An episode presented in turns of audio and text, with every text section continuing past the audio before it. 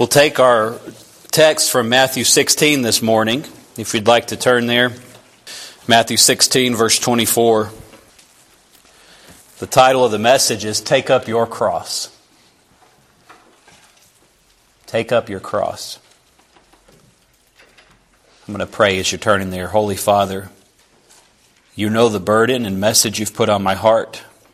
You know the deep needs of everybody here. I've got a a glimpse of it because of what you've put in my spirit today, Lord, but I am so aware of my own weakness and my own inability. I need a special anointing from the Holy Spirit to be able to preach what you've put on my heart. So I invite you, Lord, come in a mighty way. Open the hearts of those listening and all who may listen later. Help me, God, to uh, be used by you in Jesus' name. Amen. Take up your cross.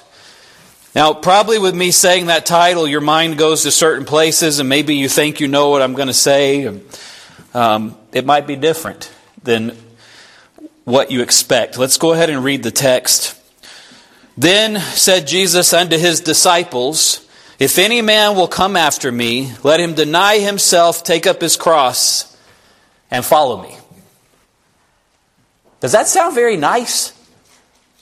Or inviting? I've, I've said before, and I say it not flippantly, but seriously, Jesus wasn't a good marketer. His goal wasn't to market. His goal was to preach truth. And this was a particular case where he needed his followers to understand that there is a, a cost to following him. This, if anybody will be my disciple, he's saying, if it is your heart's desire to be my follower. Take up your cross and follow me.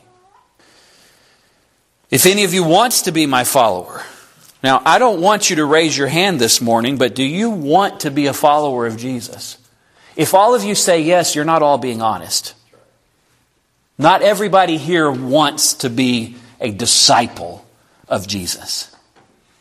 I, I don't doubt that everybody here who, who says you're saved, I don't doubt you're saved. But the first thing I want you to understand this morning, people don't talk about it, but not all children of God are disciples of Christ. Did you know that? There's a designation, there's a difference, there's a separation of his followers and his disciples from everybody else. There's going to be a whole lot of people in heaven. There's going to be a small group of people judging the angels and the 12 tribes of Israel. And I'm not saying I understand that, I don't. That's, that's, we're going to see that unfold, those of us who know the Lord. But don't mistake eh, that everybody who says they're saved understands Christ on the same level. That's the first thing I want you to understand. Not all children of God become disciples of Jesus Christ, and it is partly your choice. He doesn't force anyone to be his disciple. He doesn't force anybody to be his children. He invites you, he calls you, you repent, surrender, trust Him, He saves you. And I've seen um, very few Christians live a completely surrendered life, My, myself included. There's moments and seasons when I'm living in a surrendered way, and those are the best seasons of my life, even if external circumstances are difficult. Amen? I, is that true?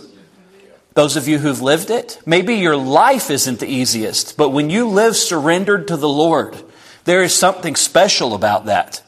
And I don't live every moment like that. I want to.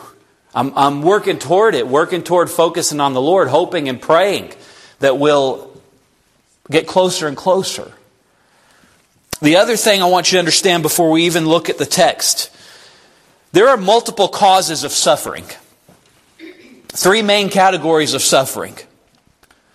The first one we've talked about, and I've mentioned before, there's a, a, a quote that I heard one time that captures it. It says, Everything happens for a reason. Sometimes the reason is you made bad choices and you're experiencing the consequences. the first category of suffering is things you brought on yourself. That's not what we're going to talk about today. Because any of us who are honest and mature enough to notice, I've heard people say, I don't have any regrets in my life. What a foolish statement. I've got tons of regrets. I don't dwell on them. There's so many things I wish I could have done different. I wish I would have talked to my wife differently yesterday. Just, I mean, there's constantly things I regret. Don't not have regrets. Live your life the best you can, focus on the Lord, and rely on His grace. The first category of suffering, and maybe a lot of our suffering comes from that. I've mentioned, and again, this isn't the message, but I want to get it out of the way. Sometimes people blame things on the enemy or on the Lord that they just cause themselves. Why'd the Lord let my car run out of gas? Why don't you put gas in it? I mean, I've heard people say things like that. The second category, this one is a lot more, it feels heavier to me. And this category, I don't think, we don't give it enough credit. That is, your suffering sometimes is a result of a direct spiritual attack. Sometimes you are suffering because we have an enemy in the spiritual world that we call Satan who hates you. And he sends his uh, demons and his people to make your life worse. Sometimes your suffering is not your fault, it's someone else's sin.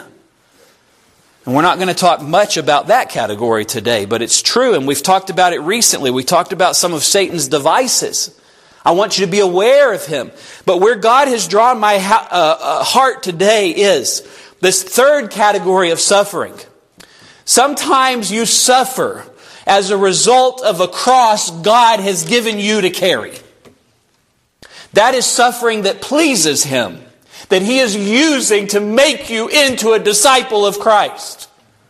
That is the suffering that we don't need to shy away from or be ashamed of. That is the suffering He will equip us for and help us with and strengthen us through and grow us through and in spite of. That is the suffering that we are called to embrace not suffering from our own stupidity. We don't embrace that. Not suffering from attacks of the enemy. We don't embrace that. We repel it. We can stand against all the fiery darts of the wicked one in the name of Jesus. But the suffering that comes from God, we can all take it on and say, Lord, if this is from you, you're going to help me. Because you have to. Because nobody else can. That's the category of suffering I want to talk about today. Some of you have suffered in ways that you don't even know how to express. Some of you have suffered pain that you could sit down with a therapist for the rest of your life and tell them about, and they wouldn't understand the depths of it. Some of you have experienced suffering, and your main coping mechanism is to pretend it's not as bad as it is. Put on a happy face. Stay strong, pretend everything's okay. Some of you have suffered and won't even give yourself permission to suffer. Those are the people that are on my heart today. Some of you, some people, um, some of your suffering is just a bad attitude. Sometimes you just need to get over yourself. But those aren't the people God burdened me to talk to today. God gave me a burden to talk to those of you who have suffered maybe more than you can stand. Whatever caused it, whether it was a family member, I know what that feels like. Whether it was an evil actor, an abuser, people in here know what that feels like. Whether it was something that feels unfair, I don't know what the cause of your suffering is. In other words, I don't know what cross God has given you to carry. But if you'll listen to this message, He's going to help you today. The first part of this verse, and, and by the way, let's look at the context before I go any farther. Um, 21st verse. From that time forth began Jesus to show unto his disciples how he must go unto Jerusalem, suffer many things of the elders and chief priests and scribes, be killed, and raised again the third day. It says, from that time forth, Jesus dedicated this portion of his life to trying to help his disciples understand what was going to happen to him. Why? because they were going to experience great suffering that they couldn't endure without preparation. It, this was a mercy to them. And good old Peter, I love Peter. He makes me feel better about myself. He hears this. And like some of us might do, the Lord is teaching them and explaining to them the religious experts, the leaders, the chief leaders, the most important people, the ones who think they have it all together, are going to make me suffer. What the prophet Isaiah prophesied is going to be fulfilled in me, in my body. I'm going to suffer unjustly. I'm going to be murdered. I'm going to be buried. Peter says, it says, then Peter took him. He, he, he pulled him aside. And it says, he, he began to rebuke him. Can you imagine rebuking Jesus? Sometimes we do that and don't even realize it. We don't, re- we've done it. I've done it. Peter, we can just see it. It's there. It's visible. He, he takes him aside. He rebukes him, saying, Be it far from thee, Lord. This shall not happen unto thee. We put that in modern English. This isn't going to happen to you, Lord. I'm not going to let it happen. They're not going to do that to you. Now, th- that, that looks like a nice thing for Peter to say. I love you, Lord. I'm going to protect you. Though all men abandon you, I won't. If you go to die, I'm going to go die with you. That is what Peter said and how he felt, and he meant it. But guess what? Him meaning it wasn't enough to help him fulfill it. Sometimes your good intentions aren't enough. Sometimes meaning it doesn't matter because you don't have the strength to perform what God wants you to. This is part of the point that I'm going to get to today. You can't do it on your own. Now, Jesus, who I've been dwelling on this lately, he didn't always say things that sounded nice, but he said things that were necessary and truthful and loving. Peter tells him, Lord, I don't want you to suffer. I'm not going to let it happen. Peter says, or the Lord says to Peter, Get thee behind me, Satan. That doesn't sound very nice. You understand what Peter, in his deepest heart, in his most pure desire, in his greatest love for his Lord, what Peter wanted to prevent from happening was the same thing Satan would have wanted to prevent from happening? And this is maybe just a side note. Sometimes we, especially parents, maybe especially grandparents or people who have people in your care, sometimes the greatest desire of your heart is to prevent suffering for somebody you love. I don't want my daughter or my wife or any of you to suffer unnecessarily. But sometimes, in our desire to prevent somebody from suffering, we are actually doing the opposite of what God wants to be accomplished in their life. It pleased the Lord for Jesus to suffer. Do you understand that? I'm not saying God is mean or something like that, but I'm saying when his children take up their cross and follow him and suffer, even when it's not fair and even when it's not your fault, that is pleasing to the Lord. And sometimes the worst thing we could do is try to prevent that from happening because God is accomplishing something in that person that can't be accomplished any other way. The Hebrew letter tells us it pleased him, the Father, by whom were all things and through whom were all things, to make the captain of their salvation perfect through suffering.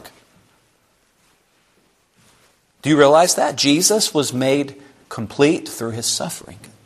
He was sinless, he never sinned, but it was necessary for him to suffer so the purpose of God might be accomplished. And Jesus said it's enough for the disciple to be as his master. This is why I said earlier uh, some of you may not want to be a disciple of Christ. There will be suffering, it will be hard sometimes but it'll be worth it. Say, so that doesn't sound very encouraging. It is if you understand it. And this message will help you if you'll listen. So Peter's trying to do exactly the opposite of what Jesus wants to happen. He tells him he's, he's Satan. He said, You don't savor the things of God, but those of men. In other words, Peter, that desire that you have springing from your heart in the deepest place is not from the Holy Spirit or from God, it's from your own flesh. You're thinking about what you don't want to happen as a fleshly person. It sounds good, but it's wrong. Lord, give us eyes to see with your eyes. That's what we need. And in this context, Jesus says, what is our text? Then said Jesus unto his disciples, If any man will come after me, let him deny himself, take up his cross, and follow me. This first part of this verse, if any man will come after me, if it is your goal to follow Christ, if you truly want to be his disciple, not everybody does. And I want you to understand this because people don't explain it. You can still go to heaven if you're saved. The cost of discipleship is greater. There are all kinds of people who surrendered in the moment of salvation and they don't live a surrendered life. I'm that person sometimes. Is it your deepest heart des- desire? Is it? Can you say, like David, One thing have I desired of the Lord, and that will I seek after, that I may dwell in the house of the Lord all the days of my life, to behold the beauty of the Lord, and to inquire in his temple? Some of you who've been through great suffering, can attest, and you'll, tell, you'll say this is true. And I know it because I've heard many saints of God talk about it. Sometimes God's beauty is most visible in the midst of your worst suffering or in looking back on it. You see what God has brought you through, and you say, Wow, if He brought me through that, He can bring me through this. And then what you've been through is a testimony to other people. You know, part of why Jesus needed to suffer? Do you know? So he could understand our suffering. That's what Scripture teaches. We, we think of Jesus, he was God, but he was also a 100% man. I've heard people say half God, half man. Jesus was in our skin. He knew what it was like to be us, and he has felt it. And it was necessary so he could understand.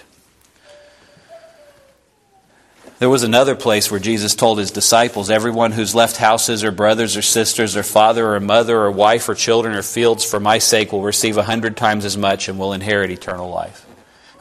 We're time bound, linear thinking people who live in the confines of this little world we're in. It's hard for us to understand that everything we experience in this life is like that.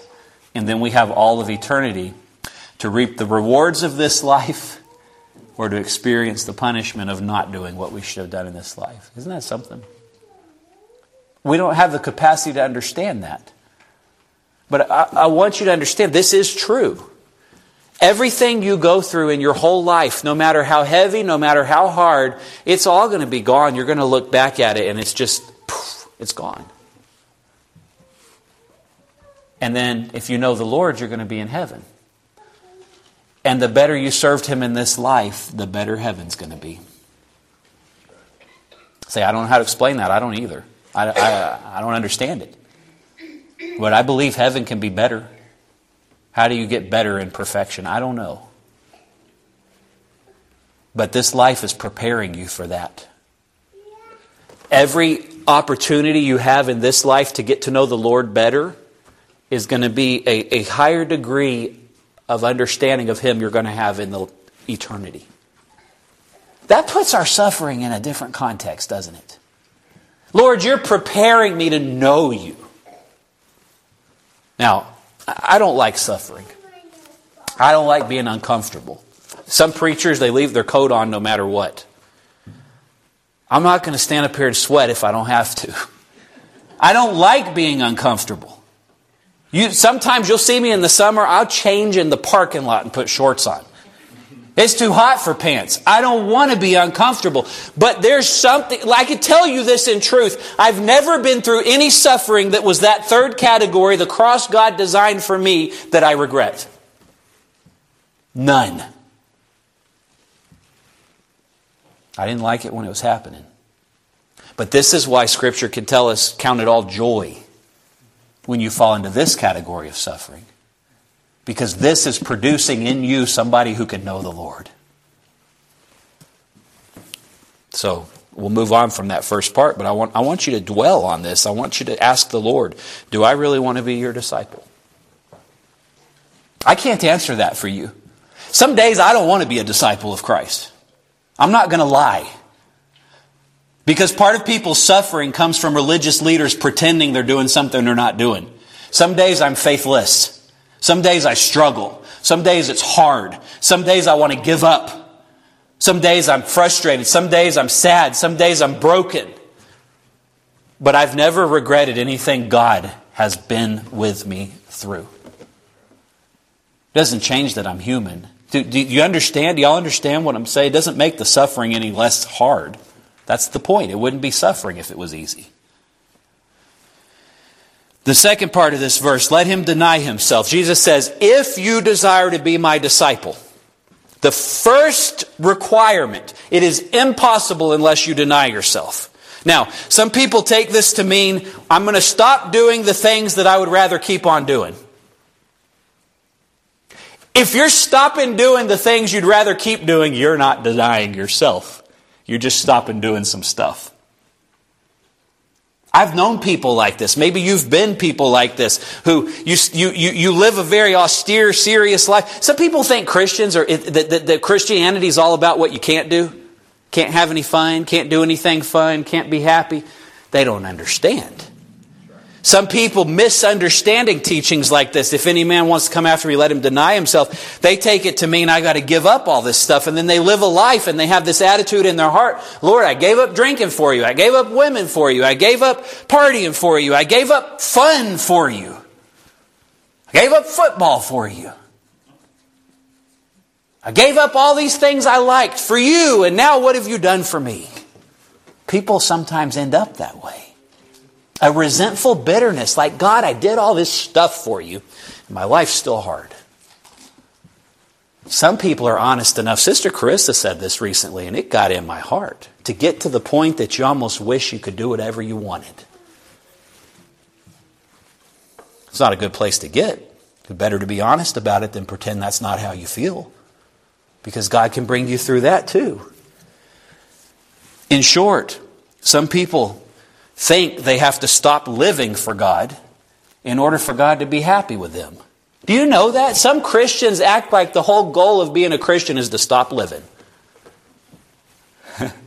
Those of some of you know when God saves you and you try to live for him, that's when you start living. It's not about the fun you can't have, it's about the things that are deeper than fun. And you know what? Sometimes it is fun. Sometimes it's fun to serve the Lord. But it's always something deeper than fun. Some people think they have to stop living for God to be happy with them. Some people think they can never disappoint the Lord. Some people have a view of God that is more like a harsh stepfather because that's what they grew up with. If I ever disappoint you, we disappoint God. He still loves us. And he, I don't think he looks at it as disappointment because he's, he's bigger than, he's, He's supernatural and, and eternal and omniscient, omnipotent, omnipresent. He knows what we're going to do already. Knowing every bad thing you would ever do, He still chose to love you and save you. Unconditional love.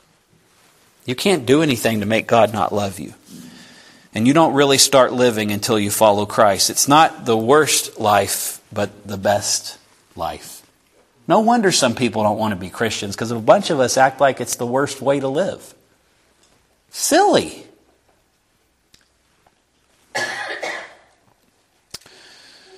Jesus promises us not all the things we're not allowed to do, He promises us fullness of life.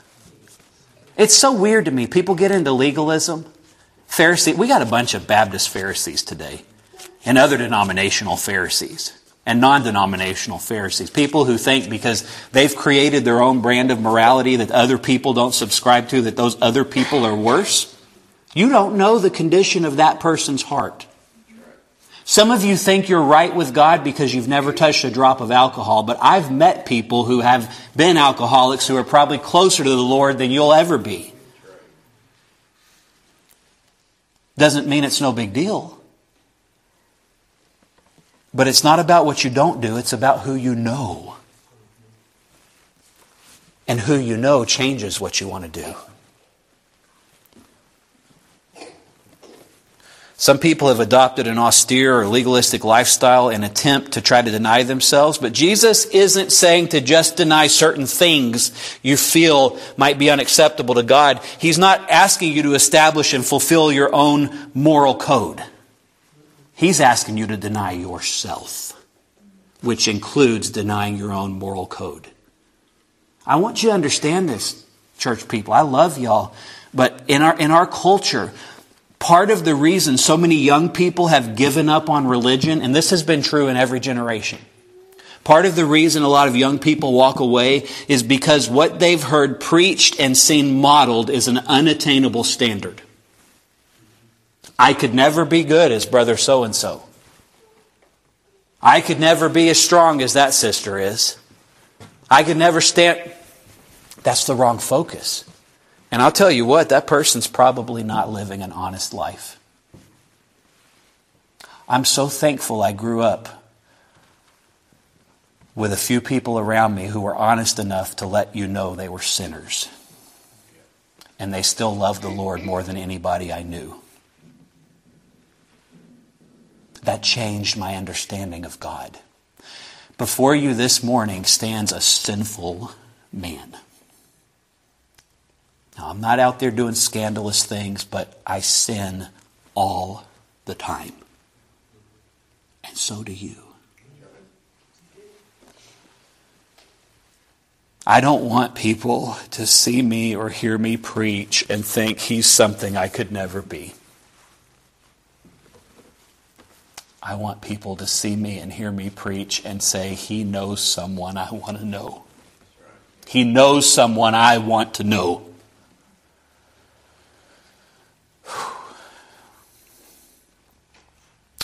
A lot of people see this standard that they think is the standard of Christianity. They hear people preach, and, and some of this manifests in this, it's very visibly unscriptural, but a lot of people don't realize it this health, wealth, and prosperity gospel. If God loves you, your life will be easy. If you're serving God, He will bless you. If He's not blessing you, He's mad at you. That's the message preached on many television programs and in many churches across the whole country. Now, I believe God wants to bless you. Don't misunderstand me. He wants to bless you more than you can imagine. But material blessings are not the only evidence of the love of God in your life. Some of the people he loved the most ever went through unimaginable suffering. Take his son, for example the most uneasy life anybody could have lived Jesus. And it pleased the Lord. I don't want people to hear preaching, and they do, and I've, I've, I've, I've talked to them, and, and, and they listen to these preachers say that uh, if you trust the Lord, you won't have any problems, any sickness, any financial need, any just, God will just provide it all. And then these people, young people, they live real lives and they have real depression and they have real struggles and they have real pain and they start to say, There must be something wrong with me. I'm not like that. Let me tell you what it is in case you don't know. It's because that is fake. That standard is not real. If you know the Lord or if you don't, you're going to have seasons of your life that are hard. We're all going to go through things that are difficult. And knowing God doesn't exempt you from being human. It didn't exempt Jesus from being human. He still suffered, and so will we. Everybody suffers. Why shouldn't you? Why not? Everybody in the whole world suffers. Why do you think you shouldn't? I'm not saying you do, but if you feel that way, why not? You think you're better than everybody else out there who suffers? we, the difference for us is if we know the Lord, He'll help us. So, Jesus is not saying deny all these things or create your, uh, in yourself a righteous religious person or make yourself better than you used to be. It's not about yourself at all. He's saying let him deny himself. In other words, if you want to be Jesus' disciple, the only way to do it is to deny yourself. Not stuff, not things, yourself. Abandon all self reliance. Give up on anything you can do for yourself. We're talking about self denial which is, it, this is a thing with the heart, not with your body. It's not, you don't, you can't see into my heart and know how surrendered I really am to the Lord. You can see effects and results, and you can tell he preached today in a way that God was in. You can, you can ex- witness things like that, but you can't see, just like I can't see deep in your heart and know because only God sees the heart. Do you remember the scripture that says man looks on outward things, the Lord looks on the heart? That's what we're talking about. A changed heart, which leads to changed actions, which results in a changed life. Here's the truth. When you know the Lord and when you're becoming His disciple, you say in your heart, I'm not the same person I used to be. Some people, they're basically just the same person wrapped up in a Christian exterior. Let's be honest. There's some people who say they know the Lord that aren't any different than they used to be. And I don't, maybe they know the Lord. I don't know if they do or not. But what I've found in my own life is if I want to serve the Lord and get closer to Him, He keeps on changing me. Keeps changing me. Keeps growing me. I'm not the same person I used to be. Still a long way from where I want to be, but I'm not not who I used to be. You can say all the right things, go all the right places, wear all the right clothes, and be completely unchanged. God calls us to completely abandon all of our old self. We can be religious but lost. You hear me? You can be religious but lost, and you can be saved but not surrendered. I've seen it. The third thing Jesus says in this verse if any man desires to come after me, let him deny himself, take up his cross. What is a cross? I want you to understand when Jesus told his disciples this in response to Peter's attitude that he shouldn't suffer, he hadn't been crucified yet. I don't know if they understood that's how he would die. David prophesied it. David talked about crucifixion before it was ever invented. You read it Psalm 20, 22, 23, and 24. What is a cross? A cross is an instrument of suffering and torture. That's all it does. Jesus says if you want to be my disciple, you got to take up a cross. Why would God say you have to pick up something that is designed to cause suffering? What is the purpose of the cross? There might be some of you, and I, have alluded to this earlier, but I, I want to say it again. Some of you who've suffered more than anyone even knows, more than you even know how to describe. And maybe people around you, I've done this. Sometimes people talk to me about their suffering, and in an effort to help, I just try to diminish it. Like, uh, you, you just need to have a better outlook. You'll be all right.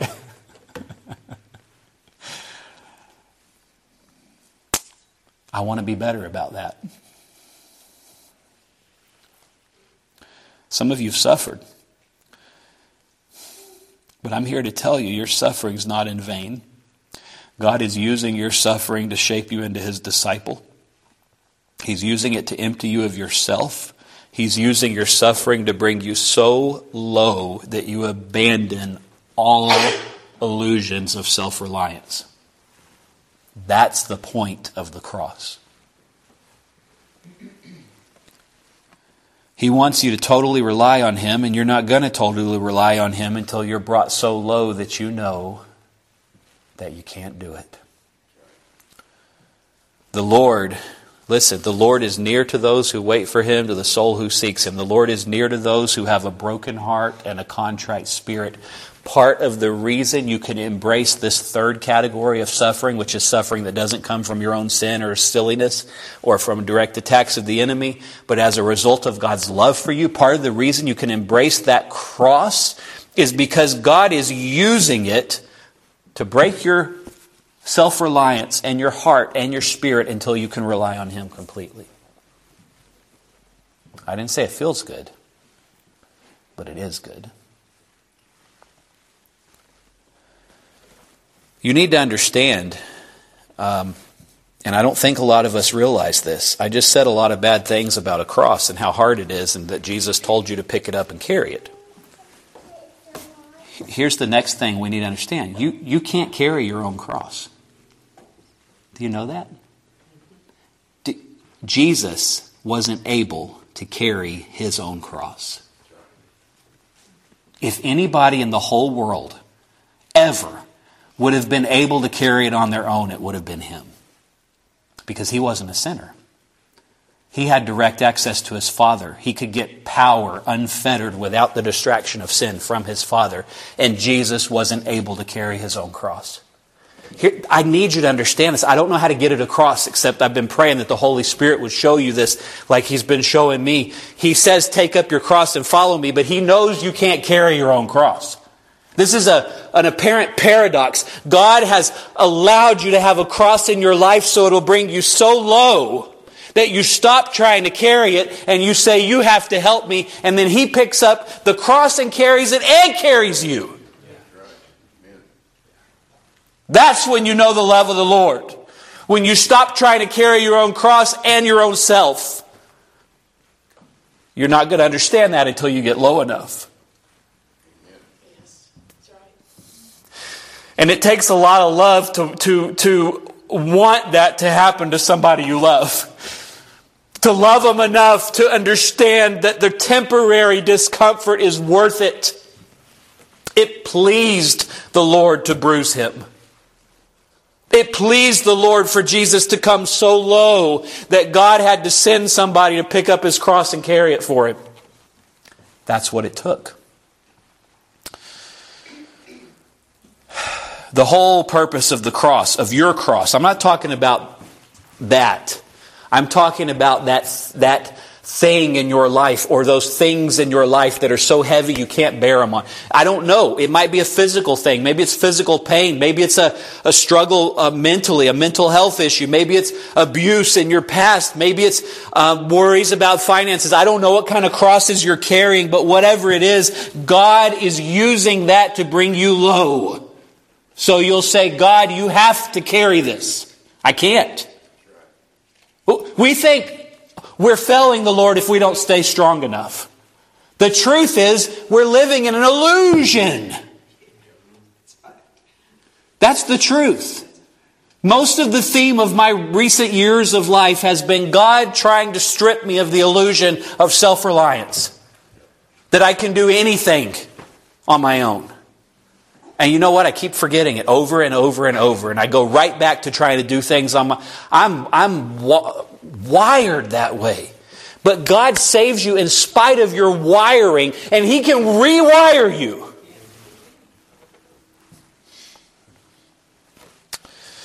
Now, this seems like a great paradox. Take up your cross, and then at the same time, you can't even carry your cross. But God is concerned hear me on this. He's concerned not with outcome, but with effort. Sometimes in our religious foolishness, we think God wants us to produce certain outcomes. This church is failing because we haven't grown a certain amount. I've heard preachers say stuff like that. If your church isn't growing, God's not pleased with you. What a stupid thing to say. That's foolish because you don't know the mind and heart of God. That is not a metric. What God is pleased with is effort. Are you planting where He's telling you to plant? He's the Lord of the harvest. If He chooses to bring plants up out of the ground, praise His holy name. Don't you take credit for it. Pride goes before a fall, and the heart of a man is haughty before it. I worry about that man saying that. I worry for him to have that attitude that we're doing what we should, so we're getting these results. Results aren't the indicator, your heart is.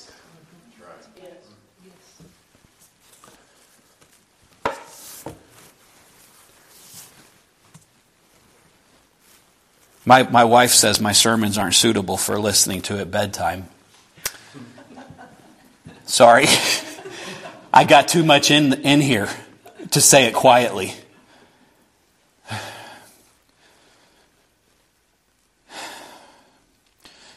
God's more concerned with effort than outcome. And what sort of effort pleases the Lord? Only effort born from and aligned with faith. That's all he cares about. He doesn't care about what you actually accomplish, he cares about whether you're trying in faith.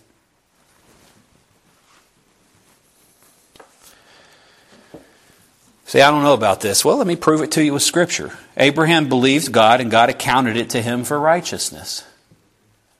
It didn't please the Lord most that Abraham got his wife pregnant. That was impossible. It pleased the Lord that Abraham trusted him, and then God did what was impossible. Do you see the difference?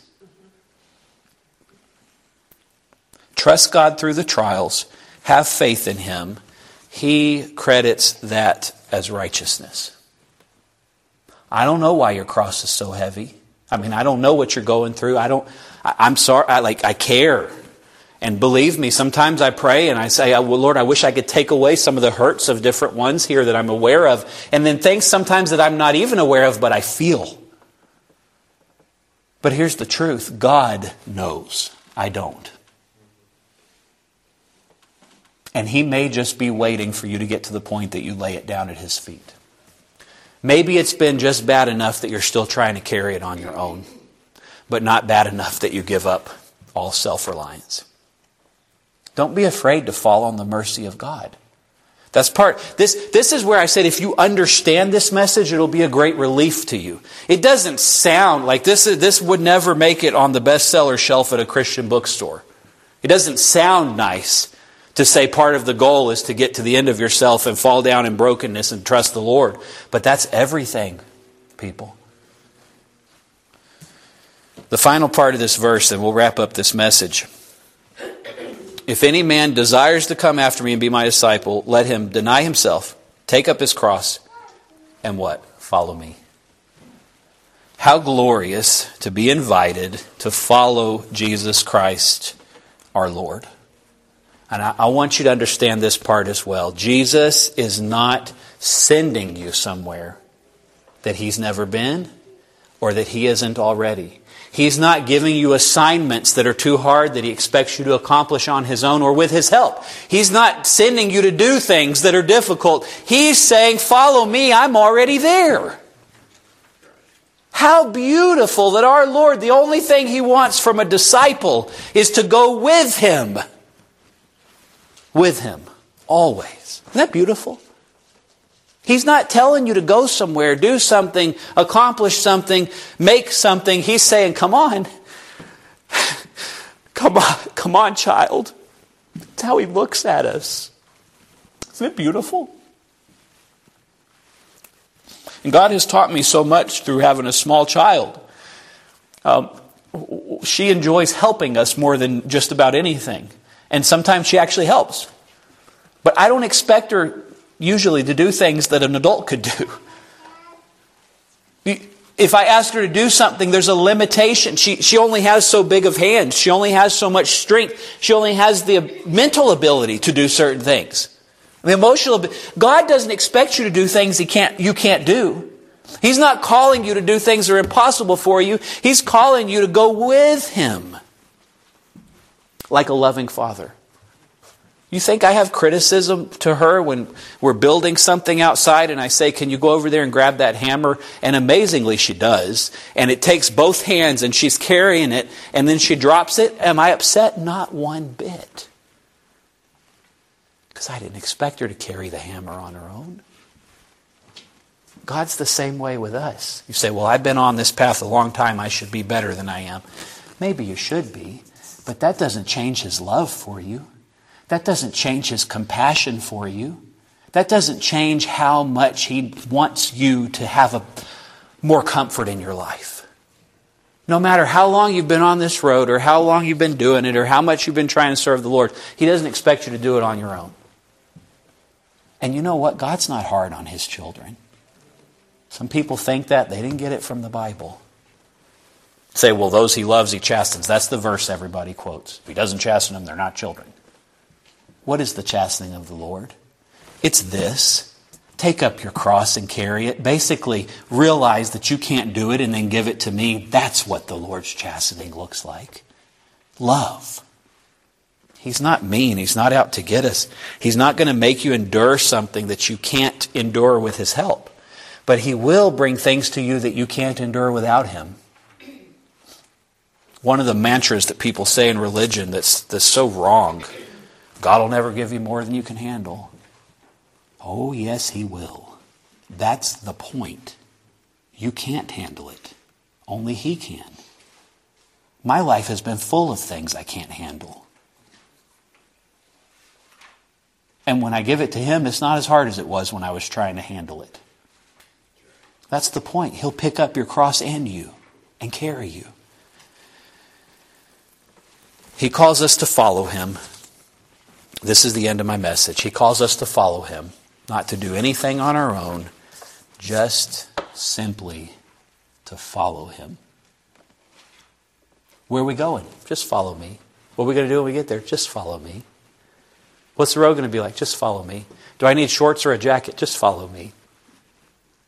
what tools do I need? Just follow me. How do I need to get ready? Just follow me. I'll tell you along the way. Come on. Isn't that beautiful? Just follow me. Simple, simple, simple. That's the message. I love y'all.